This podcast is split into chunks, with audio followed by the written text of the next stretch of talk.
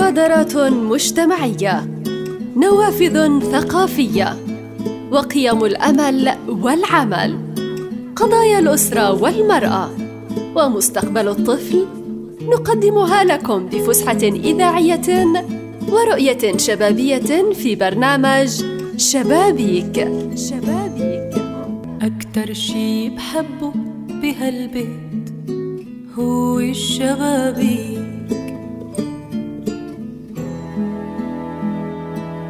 مساء الخير لكم مستمعينا ومتابعينا الكرام. في حلقة جديدة من برنامج شبابيك اللي بتابعوه معنا عبر أثير راديو الشباب 98.2 إف إم.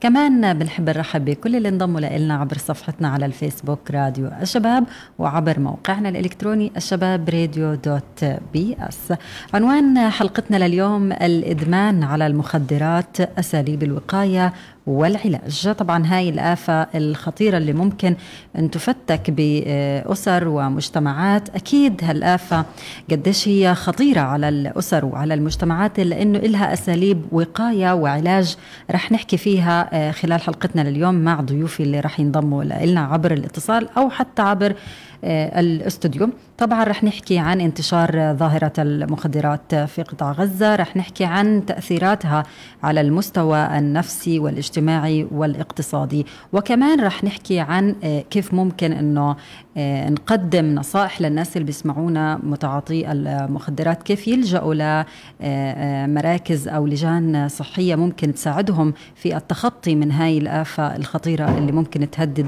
صحته وأسرته. طبعا في البداية أكيد برحب بضيفي داخل الاستوديو دكتور باسم السويركي رئيس لجنة الوقاية من الإدمان والمؤثرات العقلية بوزارة الصحة بغزة. أهلا بك دكتور باسم ويسعد مساك بكل خير. سلام أهلا وسهلا. يا هلا فيك. دكتور يعني شو يعني إدمان على المخدرات؟ آه الإدمان يعني الإدمان على مادة معينة. الإدمان بصورة عامة. نعم. هو الإدمان على شيء معين. يصبح الإنسان آه، خلال فترة معينة أسير لهذه المادة ويصبح يلح في طلبها.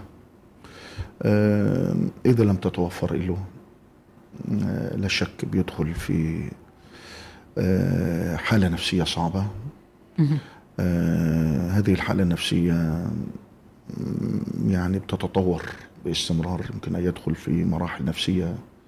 يصبح في خطر على نفسه وعلى الآخرين. آه، يصبح ضغط الحصول على هذه المادة بأي شكل مهم. ومهما كلف الثمن لأنه هذا هو الإدمان أسير آه، آه، سواء مواد أو أسير مشاهدة أشياء معينة الإدمان على يعني هو حالة من التعود على الشيء يصبح في صعوبة التخلي منه. لكن إذا بنتكلم عن مخدرات بنتكلم عن إدمان على مواد مخدرة ممنوعة مرفوضة بالنسبة لدينا شرعا وعرفا. آه وطبيا ويصبح كمان. آه نعم. وطبيا كمان أحسن؟ ممنوع. طبعا. نعم. آه أقصد أنه إحنا أصلا مجتمعنا يرفضها. إنه هي م- ولذلك من من من مخاطر أو انعكاسات هذه الافه انه الشخص المتعاطي يعلم إنه هو آه، يرفض المجتمع لأنه يتعاطى هذه ال- المواد وبالتالي ينعزل عن الحياة المجتمعية لأنه يعرف في قرارة نفسه إنه يمارس شيء مرفوض. مرفوض من المجتمع. وبيمثل خطر على المجتمع كمان. ويمثل خطر على المجتمع.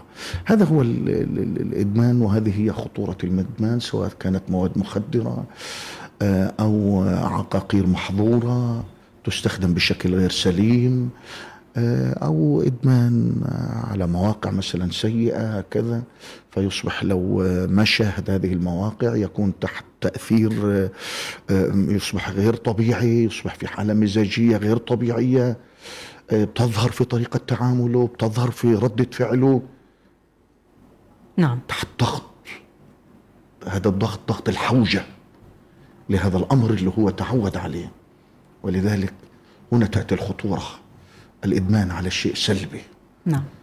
هنا تأتي الخطورة. نعم. طيب دكتور كيف الشخص بيدمن على المخدرات؟ يعني كيف تبدأ عملية الإدمان على المخدرات؟ يعني هل بيشرب مثلا حبة معينة؟ هاي هاي البداية مراحل الإدمان على المخدرات. هو البداية بتكون هو شخص مؤهل لهذا الأمر. نعم. هذه هي البداية. نقطة البداية أنه أنت بتتكلمي عن شخصية ذات مواصفات خاصة مؤهلة لأنها تقترب من فكرة الإدمان. نعم. وفي الغالب هذه الشخصية بيكون لديها هشاشة نفسية عالية آه، عندها مشكلة في الوعي آه، تعتقد أنه تريد أن تهرب من بعض الإشكالات وبعض الضغوطات آه، إلى التعاطي ظنا منها إنه مساله تعاطي المخدرات هي المكان والمربع اللي سيجد فيه راحته.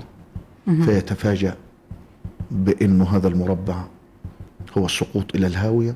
هذا المربع هو المصيدة الحقيقية اللي وقعته في مشاكل أكبر بكثير من المشاكل اللي هو هرب إلى التعاطي لكي يتجاوزها. وبالتالي نتكلم عن شخص أيضا آه، عنده مشكلة حتى في الوعي. نعم. ما آه، آه، ما في يوم من الأيام ما حد قال له إنه أوعى حد يعطيك خارج البيت شيء وتشربه. نعم.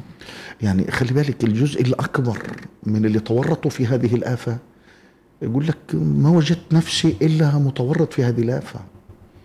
ما عمروش لم تمارس معه الأسرة دورها الحقيقي. كان في عنده علاقات غير سليمة وبالتالي نعم. ما في يوم من الأيام لا أب ولا أم نبهوه إنه إياك إنه واحد بحجة إنه أنت آه، خذ هذه الحبة علشان آه، مزاجك يتعدل خذ هذه الحبة حتى تركز وتعرف تدرس كويس. لأنه إحنا الشريحة العمرية اللي اللي هي بتتعاطى النسبة الأكبر منها اللي هي فئتي المراهقين والشباب. النسبة الأكبر من اللي بيقدموا على هذه الآفة هم من سن 15 إلى سن 25 نعم. وبتتكلم عن آه، آه، آه، مرحلة عمرية مبكرة. نعم. وفي الغالب هذه لم تجد التحصين اللازم لا سواء من الأسرة خاصة موضوع الأسرة. الأسرة اللي لها دور كبير الأسرة اللي هي يعني آه، آه، يعني نستشعر يا دكتور أنه الأسرة ممكن تترك هذا المتعاطي تيأس منه من عملية علاجه وتتركه مثلا في في غرفته آه، وحيدا يتعاطى المخدرات مش دون تتركه هي أصلا لم نعم. تقم بواجبها اتجاهه من الأصل. شو اللي بيصير بالضبط في الأسرة؟ الأسرة آه لم تقم بواجبها الوقائي. نعم. لأنه لما نتكلم عن وقاية نتكلم عن حجر الزاوية في العملية الوقائية اللي هي الأسرة. نعم. وبالتالي عندما نتكلم عن أسرة لم تقم بواجبها اتجاه ابنها بل بالعكس تعاملت معه بطريقة سلبية. شعرته يبحث عن الأمان الذي فقده في الأسرة في واقع آخر وفي مكان للأسف. آخر. وبالتالي لا لا هم يعني ذهب إلى أسرة المخدرات أصبح. نعم. ذهب إلى أسرة إلى المخدرات. واقع نعم. آه، آه، يشعر يعني بحث عن واقع. هو يظن إنه أكثر أمانا من أسرته.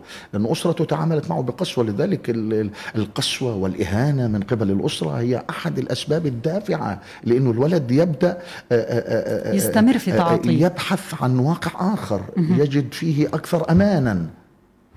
وبالتالي إحنا لو قامت كل أسرة بدورها المنوط فيها اتجاه أبنائها آه، سواء بالتوعية أو الحماية والتحصين اللازم آه، ستتقلص هذه يعني نص العلاج من الأسرة نفسها. احسنتي لو لما بتطلعي إنه مين الفئة المستهدفة؟ 15 سن 15 ل 25 وبالتالي لسه هذا السن تحت عباية الأب والأم. وبالتالي هذا السن المبكر وهذه المرحلة العمرية آه، في التعاطي بتديني لوين؟ دور الأسرة لأنه دور الأسرة المبكر هو الذي يمكن أن يحمي هذا المراهق. وبالتالي عدم التعامل بطريقة سليمة عدم القيام الأسرة بالتنشئة السليمة التنشئة الدينية السليمة بناء شخصيته. بناء شخصيته بشكل سليم لأنه الأسرة طب هي طب المعنية طب في البناء يعني الأول للشخصية. وبالتالي لما نتكلم عن أسرة لم تقم ببناء شخصية ابنها وبالتالي نتكلم عن شخصية ضعيفة. نعم. هذه طيب، الشخصية دكتور تخيل- أنا ح... يعني وردني سؤال الآن يعني هذا الشخص المتعاطي للمخدرات اللي هو بلش بحبة آه، باي نوع من ال- المخدرات هل هو بلش فيها من باب التجربة؟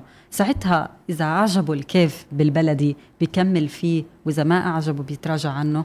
اولا هاي هي النظرية الصحيحة. لتعاطي في البداية المخدرات. بالفعل الدافع خاصة بتتكلم عن هذه الشريحة المراهقين والشباب في هذا السن لديهم آه، نزعة حب التجربة. هذا السن تحديدا اللي هو الشريحة هذه اللي بتقدم على هذه هذه الآفة. آه، أصلا هذه الشريحة العمرية آه، لديها حب المغامرة حب التجربة.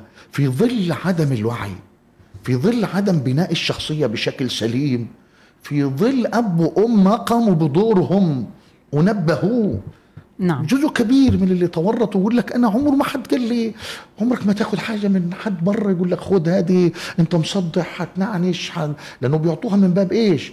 إنه أنت حتشعر بنشوة. مزاجك حيروق آه، حيخلصك من الصداع إذا كانوا في توجيهي حتركز أكثر في دراستك حتقدر تسهر شوف إحنا ليش بنسهر طول الليل وما بنشعرش بأي تعب. أما أنت من الساعة 9 ب- بتبدأ تنعس. لا هذه حتديك قدرة على السهر وقدره على التركيز. بيدخلوا من باب المنفعة. وبالتالي الشخص ما عندوش أي وعي حول إنه أوعى. أوعى إنه حد يقول لك هيك وتصدق. أوعى حد يتكلم مع هيك وتصدق. يقول لك يعرض عليك زي هيك وتصدق. آه، وبالتالي هذا الشاب يجد نفسه إنه حابب يجرب. خاصة إذا كانت هذه من أصحاب إله أصحاب إله لأنه هذه الأسرة اللي كان من واجبها أصلا أيضا أن تتفقد أصحاب أبنائها تراقب علاقاته مع مين بيمشي مع مين بيتحرك. إحنا بنتكلم عن أسرة لم تقم طب بمسؤولياتها يعني دكتور، إحنا- لا مسؤولية الوقائية التربوية بناء الوعي بناء الشخصية. تبني له شخصيته. شخصيته اللي, اللي من خلالها تملك مهارة الرفض والقبول. متى أقول لا؟ متى أقول نعم؟ لا إحنا بنتكلم عن شخصية لم تتعرض إلى تربية وبالتالي شخصية هشة.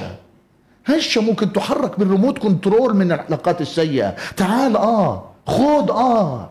يعني لأنه اللي شخصية- من حضرتك يا دكتور آه. إنه في فجوة ما بين الأسر في علاقتها مع أبنائها علشان هيك بيكون في هاي الأسرة بتولد يعني أساليب أحسنتي. سيئة أحسنتي. آه، ممكن يتعاطوا مخدرات أحسنتي. ممكن هذه يأثر على الفجوة التي عقليتهم يمكن أن تحدث مثلا نعم. من القسوة والإهانة اللي أب وأم لا يعرفوا طريقة التعامل مع أبنائهم إلا بالضرب وإلا بالإهانة هذه هذا الأسلوب في التعامل مع الأبناء لا شك أنه يوجد فجوة ويفجر نزعات إيما- إدمانية لدى الشخص نعم. يريد أن يذهب للبحث من خلال هذا الإدمان إلى واقع أفضل من هذا الواقع الذي يعيشه هو نعم. طبعا يظن ذلك وبالتالي آه، آه، عدم التعامل مع ال- ال- ال- المراهق في سن المراهقة بطريقة سليمة لأنه أب وأم لا يعرفوا الناحية النفسية للمراهق وبالتالي عندما يكون الأب والأم لديهم معرفة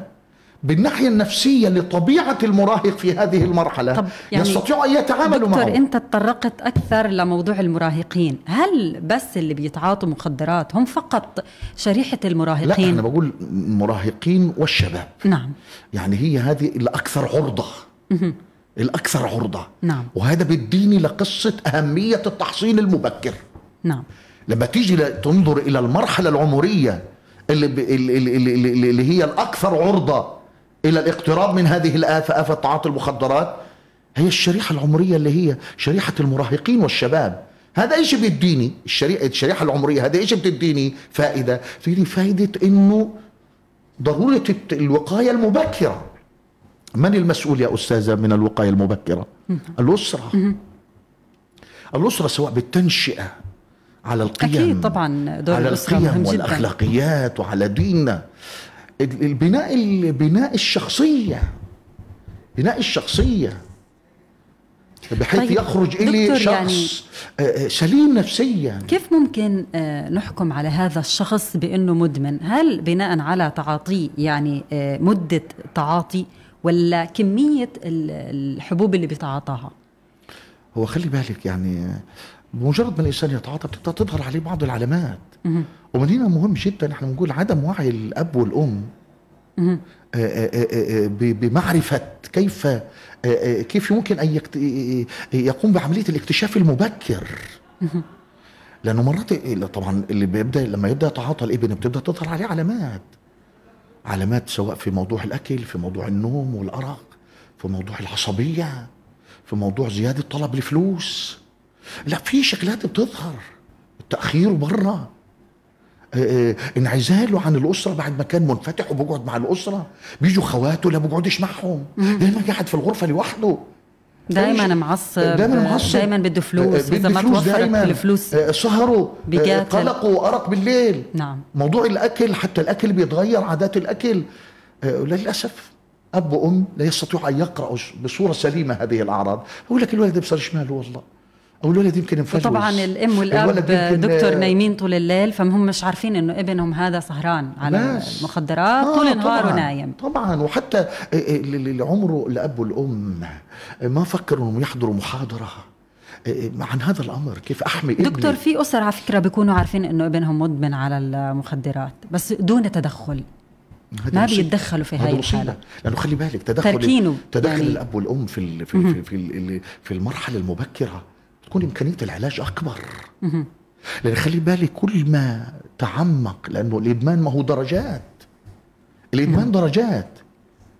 الإدمان درجات. يعني الإنسان في المرحلة الأولى من الإدمان لو تم الاكتشافه في هذه المرحلة المبكرة إمكانية رجوعه تكون أكبر. نعم. إمكانية رجوعه تكون أكبر. لكن إحنا بنتكلم عن إهمال في المتابعة.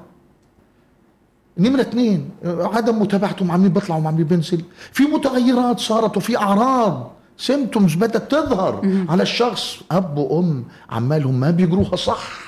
لأنه أصلا مش فاضيين ينظروا إليها. والولد ما هو معصب ما هو مراهق. آه، يمكن تفسر بعض الأشياء آه، آه، إنه والله يمكن جاي نزلة برد. يمكن ليش؟ لأنه ما عندهمش قدرة. نعم. والوعي المطلوب الذي يمكنهم من الاكتشاف المبكر وإنه في علامات خطر هنا بقدر طيب. ما تتدخل الأسرة بصورة مبكرة بقدر ما ابنهم ممكن يلحقوه يكون فيهم إمكانات رح أكمل أكيد معك دكتور يعني الأسبوع الماضي أقامت لجنة الوقاية من الإدمان والمؤثرات العقلية بوزارة الصحة ورشة حول دور المؤثرين والنشطاء في تحصين المجتمع مع الإدمان أو من الإدمان عفوا. الزميلة أكيد. الزميلة مروة مسلم أعدت هذا التقرير فلنتابع. حتى من قول كلمة لا لدينا قناعة كبيرة بأن مدمن واحد في فلسطين كثير جدا.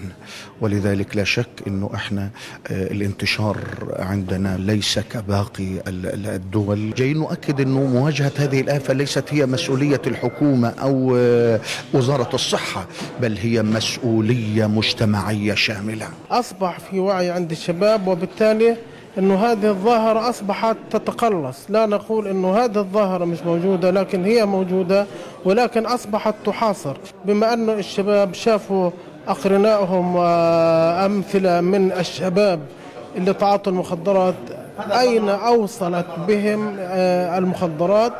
وبالتالي حصل في نقلة نوعية. النقلة النوعية الثانية كانت في محاربة في محاربة هذه الآفة ومحاصرتها عبر حصر طرق تهريبها وقطع طرق الإمداد وتهريب المخدرات لقطاع غزة. نستهدف فئة المؤثرين على وسائط الإعلام ومواقع التواصل الاجتماعي كونهم بيقدروا يوصلوا لأكبر شريحة آه، من أفراد المجتمع بالإضافة إلى إنه المجتمع بشكل عام والشباب خاصة بيتابعوا يعني المحتوى الإعلامي وبالتالي بدنا نحط إيدنا في إيدهم من أجل العمل خلال الفترة القادمة على تنزيل محتوى نحصن فيه شبابنا من آفة الإدمان ونوجه يعني رسائل إيجابية للشباب أنهم عنصر أساسي في المجتمع.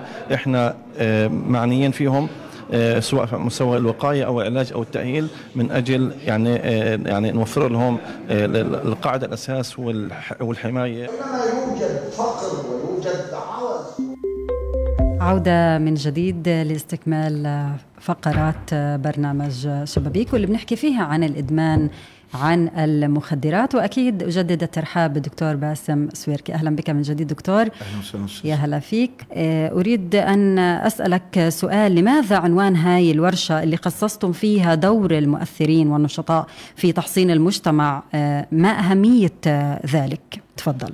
والله يا أستاذ يعني لدينا قناعة كبيرة إنه هذه المشكلة هي ليست مسؤولية الحكومة أو وزارة الصحة فحسب في مواجهتها. إنما مواجهة هذه الآفة هي مسؤولية مجتمعية شاملة. والأصل أن تستنفر لها كل الجهود. نعم. كل حسب موقعه. ولا شك عندما نتكلم عن مؤثرين وفاعلين لا شك أنه هذول لهم دور آه، في التحصين المجتمعي. نعم. آه، لأنه هم نخب نخب مجتمعية. وعندما نتكلم عن نخب نتكلم عن مثقفين. وعندما نتكلم عن مثقفين لا شك أنه قضايا مجتمعهم بيتبنوها بشكل كبير. وعندما نتكلم عن آفة تعاطي مخدرات ممكن يكون ابنك ابني ابن جيراننا مستهدف في أي لحظة من اللحظات. وبالتالي آه، الكل يجب أن يكون له دور. نعم. بدءا من الأسرة مرورا بكل وسائل الإعلام مرورا بالمدارس آه، مرورا بالمؤسسات الأهلية والمجتمعية النخب أصحاب الرأي الفنانين الأدباء لأنه في النهاية عندما نتكلم. نتكلم عن آه، آه، وقاية نتكلم عن منظومة وقائية متكاملة نعم نظام وقائي يشارك فيه كل الأطراف كل الأطراف. يعني لجأتم لموضوع يعني التوعية. في نعم. طرف أهم من طرف عندما نتكلم عن الأسرة لا شك إنه طرف مهم جدا. لكن طرف الأسرة مش لوحده بده يتكامل مع جهود أخرى. نعم. الأسرة شغالة صح. المدرسة حتى المنهج التعليمي له دور. المسرح المدرسي له دور المشرف التربوي في المدرسة له دور الإعلام له دور الأدباء الفنانين. كل المؤسسات كل لها دور لأنه هاي الآفة بتأثر على كل فئات المجتمع على المجتمع كله. نتكلم عن آه، آه، منظومة متكاملة. نعم. تخدم في النهاية كلها تصب في إيش؟ مسألة التحصين المجتمعي من هذه الآفة نعم. بحيث إنه لا الابن في المد في البيت آه، في البيت عماله أسرته تقوم بدور معه نعم. ذهب إلى المدرسة هناك في دور راح للنادي هناك في دور في ملصقات في جداريات تنبهه بحيث أنه أينما اتجه يجد يجد نفسه إنه هو يتحرك أكيد. في آه، آه، منظومة وقائية تمنعه من مجرد التفكير في هذه الآية آه، هذه المنظومة تساعد كلها في صقل شخصيته في تخليصه من الضعف النفسي والهشاشة الشخصية بحيث أنه يكون شخصية قوية آه، قادرة على التفكير بشكل سليم نعم. قادرة على التواصل الفعال بشكل سليم مع الآخرين آه، لديها القدرة على التعامل مع الأزمات. لديها القدرة على التعامل مع أزمات الحياة وتحديات الحياة. لأنه يا أستاذة نعم. خلي بالك الشخصية الضعيفة آه، غير قادرة على مواجهة تحديات الحياة.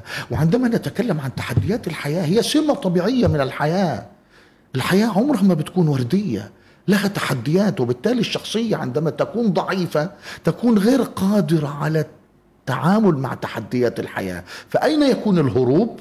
يكون الهروب إلى إلى إلى إلى هذه الآفة وغيرها من الافات لكن الإنسان عندما يكون لديه شخصية قوية اتربى منذ الصغر على التعامل مع المشكلات يواجهها لا يهرب منها.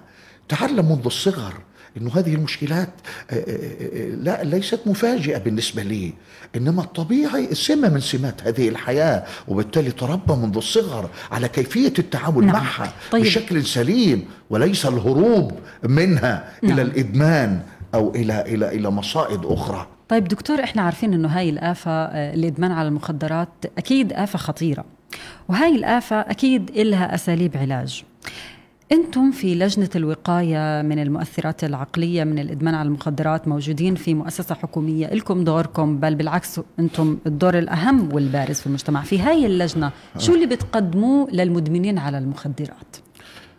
والله يا أستاذة من ناحية العلاج يعني أنت تسألي عن العلاج. نعم. إحنا لا شك إنه بنعتبر أن الوقاية هي الفعل الحقيقي.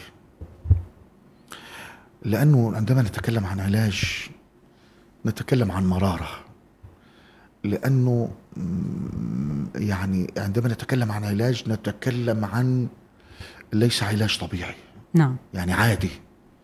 بنتكلم عن أطباء مش أطباء عاديين. بنتكلم عن مراكز تأهيلية حتى بعد العلاج. بنتكلم عن أطباء نفسيين بنتكلم عن أخصائيين نفسيين. بنتكلم عن تأهيل. يعني بنتكلم عن منظومة علاجية هي آه، آه، آه، ليست سهلة. نعم. عندما نتكلم في ظل حصار في ظل حصار. يعني إحنا بعض الأدوية اللي تستخدم في العلاج مقطوعة من ثلاث شهور. إحنا في حصار. نعم. وهذا الحصار طال كل جوانب الحياة. يعني بتحتاج إلى أدوية مش موجودة في قطاع غزة. لا مش قصة مش نعم. موجودة. يعني إحنا آه، باستمرار في انقطاع. وفي حوجة لهذه الأدوية.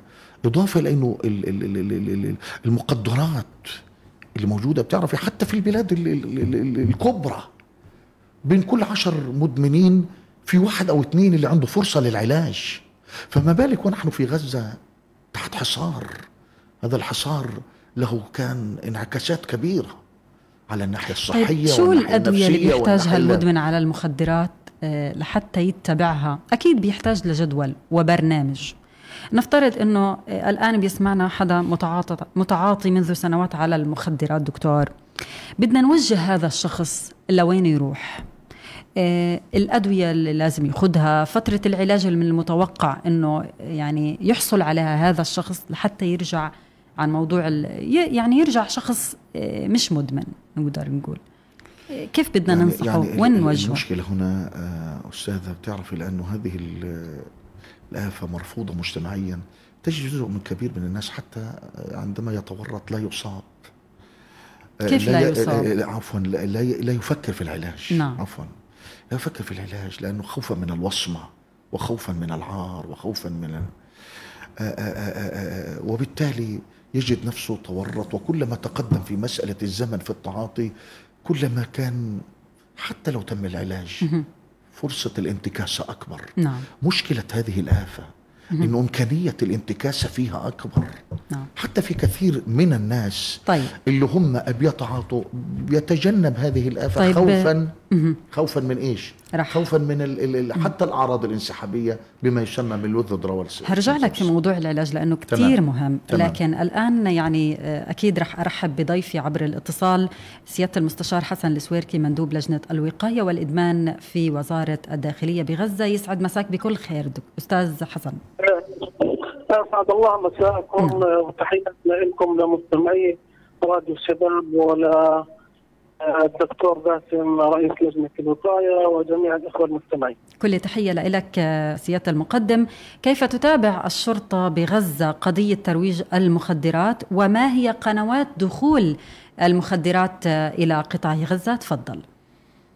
طبعا هذا السؤال إحنا لو جاوبنا عليه من يتكون من شقين اولا انه الاستراتيجية التي تتعامل معها وزارة الداخلية وإدارة مكافحه المخدرات المخدرات والشق الثاني اللي هو آلية دخول المخدرات لقطاع غزة وعملية تهريبها، بالنسبة للشق الأول من من السؤال إنه إحنا في وزارة الداخلية وإدارة مكافحة المخدرات نتعامل نتعامل نتعامل وفق استراتيجية محددة. هذه الاستراتيجية قائمه على ثلاث محاور، المحور الأول المحاربة والمحاربة هنا تشمل ملاحقة المروجين وملاحقة المهربين و آه، آه، التهريب ويتبعها هنا أيضا ملاحقة قانونية تشريعية. نعم. بحيث إنه اليوم في عالم في عالم المخدرات وعالم العقاقير هناك كثير من العقاقير الطبية المستحدثة التي تأتي لقطاع غزة أو عالم لم تكن مدرجة ضمن الأنواع المخدرة للحبوب وهذا يتطلب اللي هو جهود تشريعية في هذا المجال. نعم وهذا الاستراتي- الاستراتيجية الأولى إيه، بتتكلم بهذا الناحية ناتي من الاستراتيجية الثانية وهي تعمل على التوعية.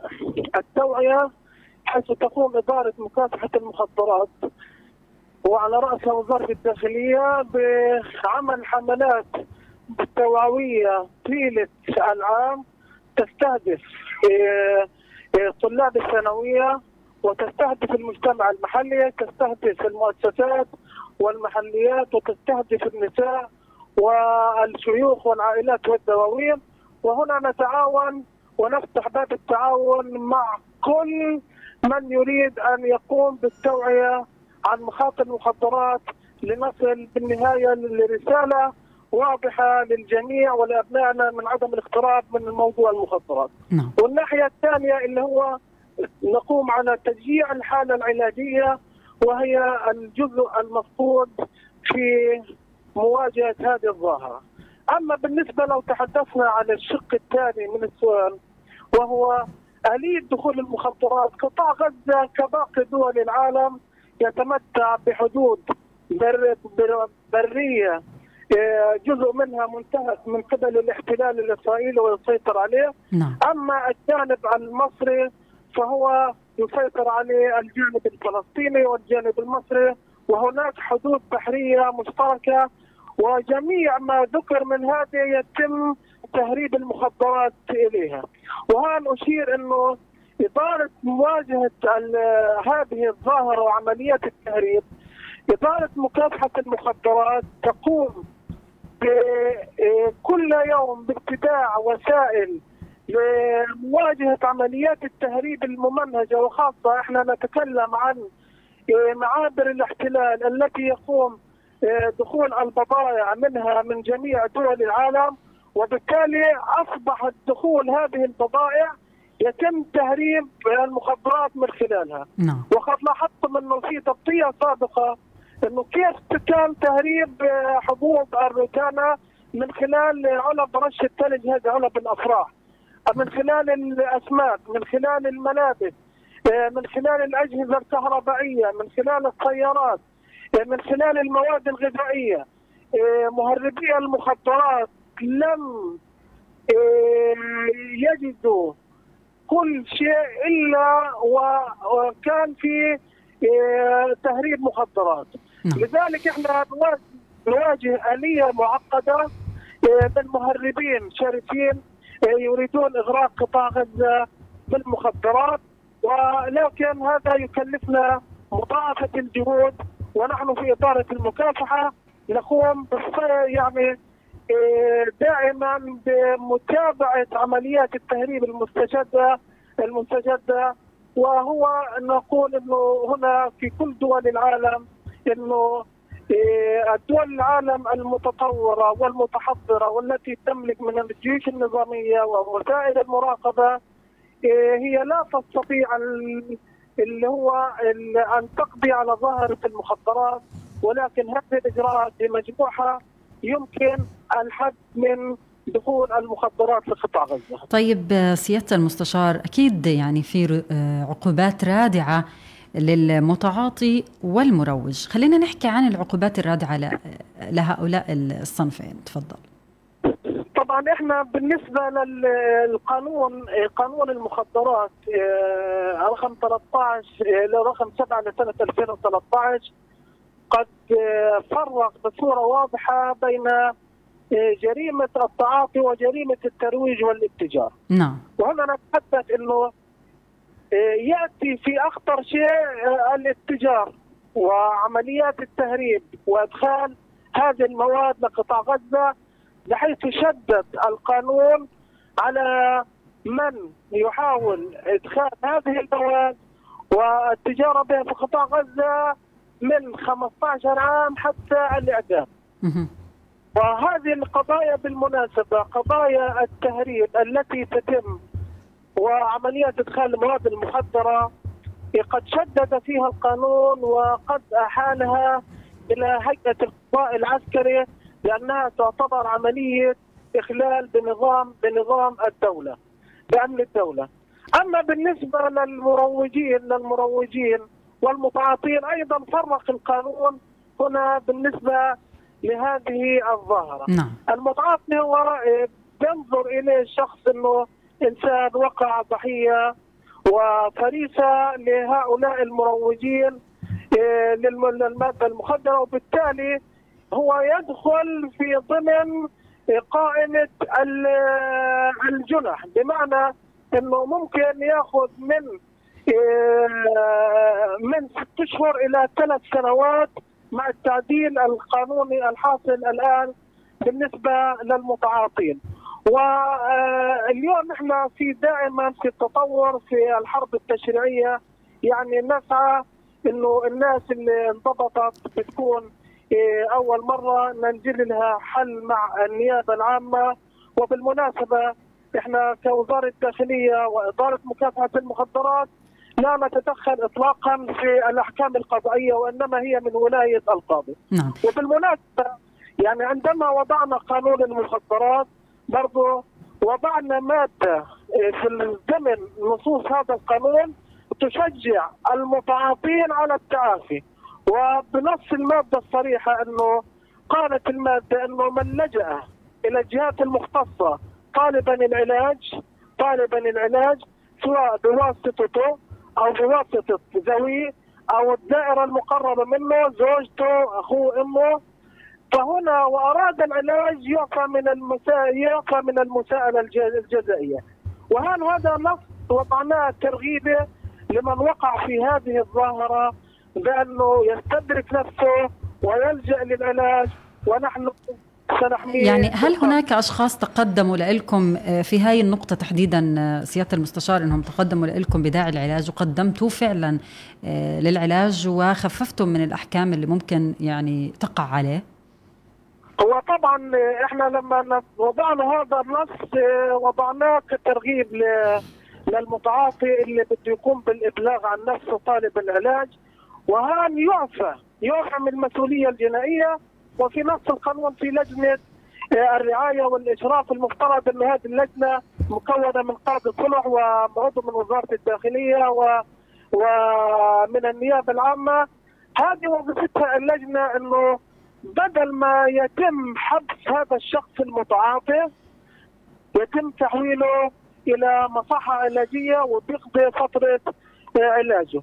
طبعا هل نتكلم عن سرية تامة بدون إجراءات جزائية وبدون ملف جزائي. نعم هناك آه، هذا- هناك كثير من الحالات لجأت لنا ونحن بالنهاية أنه نحن نريد أن يكون أبناء شعبنا وشبابنا متعافين من هذه الظاهره. طيب أخيرا سيادة المستشار إذا في نصيحة أو في رساله رسالة معينة بتحبوا توجهوها للجمهور تفضل يعني أنا أوجه بنصيحتي هذه لكل أبنائنا وشبابنا اللي بيستمعونا وكل الأمهات والأبناء، رسالتي الأولى للآباء والأمهات والأسرة. نعم. الأسرة هم خط الدفاع الأول. يعني إحنا إجراءاتنا بتيجي بعدين. الأسرة إذا الأب والأم فقدوا دور الرقابة الأبوية ولم ينتبهوا لتصرفات أبنائهم و والتحولات التحولات التي تظهر عليهم نتيجة لتعاطي هذه الحبوب فاحنا نكون في خطر لأنه الدولة المصغرة هي الدولة. نعم كان يجب على الآباء والأمهات أن ينتبهوا لأبنائهم تصرفاتهم العلامات التي تظهر عليهم ويمكن الدكتور باسم يوضح هذه الشغلة أكثر. وضحها هو دكتور ورسالتي الثانية نعم، لشبابنا تفضل. وأحبابنا المخدرات دمار وعار هي دمار ليس على الشخص المتعاطي فقط دمار على أسرتك على بناتك على جيرتك على أهلك. الشخص المتعاطي يتحول إلى ذئب ويتحول إلى أن تملك المادة المخدرة نفسه وجسده. بالتالي لا يستطيع التحكم في تصرفاته. المخدرات بتؤدي إلى ارتكاب الجرائم تؤدي إلى الاعتداء على الأسرة تؤدي على الاعتداء على الأم. آه، سمعة الإنسان ليست هينة. أنت حين تقوم بتلميسها في المخدرات آه، المخدرات لن تجلب لك السعادة المخدرات ليست الحل من خروج للخروج من المشاكل التي يقع فيها الأشخاص بل هي تزيدهم توريطا في مشاكل أكثر وأكثر ابتعد عن المخدرات وتقي في رفيقه بالدقه لأنه الرفيق هو هام مسألة مهمة في عند كثير من الذين وقعوا ضحايا الادمان حيث وجدنا إنه أغلب الذين وقعوا ضحايا الادمان كان نتيجه لصديق السوء ابتعد عن المخدرات ولا تقترب منها. إذا كنت أنت ضحيه فهناك المراكز الصحة النفسية تستطيع. امتلك الجرأة امتلك الجرأة وقول أريد أن أتعافى ستجد لجنة الوقاية أمامك. ستجد إدارة المكافحه واداره الداخلية آه، ماسكة إيدها ببيت ستجدنا كلنا آه، نكون بجانبك ولكن على كل المتعاطين أن يمتلكوا نعم. الجرأة ويطلبوا العلاج من هذا أكيد بنثمن جهودكم سيادة المستشار حسن السويركي مندوب لجنة الوقاية والإدمان في وزارة الداخلية. شكرا جزيلا لك. وأكيد برجع لك دكتور باسم ونحكي عن إذا سمحتي لي في البداية أعلق على المكالمة وبوجه التحية لسعادة المستشار الأستاذ حسن وهو يعني ممثل وزارة الداخلية معنا في اللجنة. لجنة الوقاية من الإدمان والمؤثرات العقلية في وزارة الصحة. نعم. خليني أبدأ من حيث انتهى يعني كم يشكل يا أستاذة أن يوجد في بيت مدمن؟ أو تخيل المصيبة لما يكون رب الأسرة مدمن.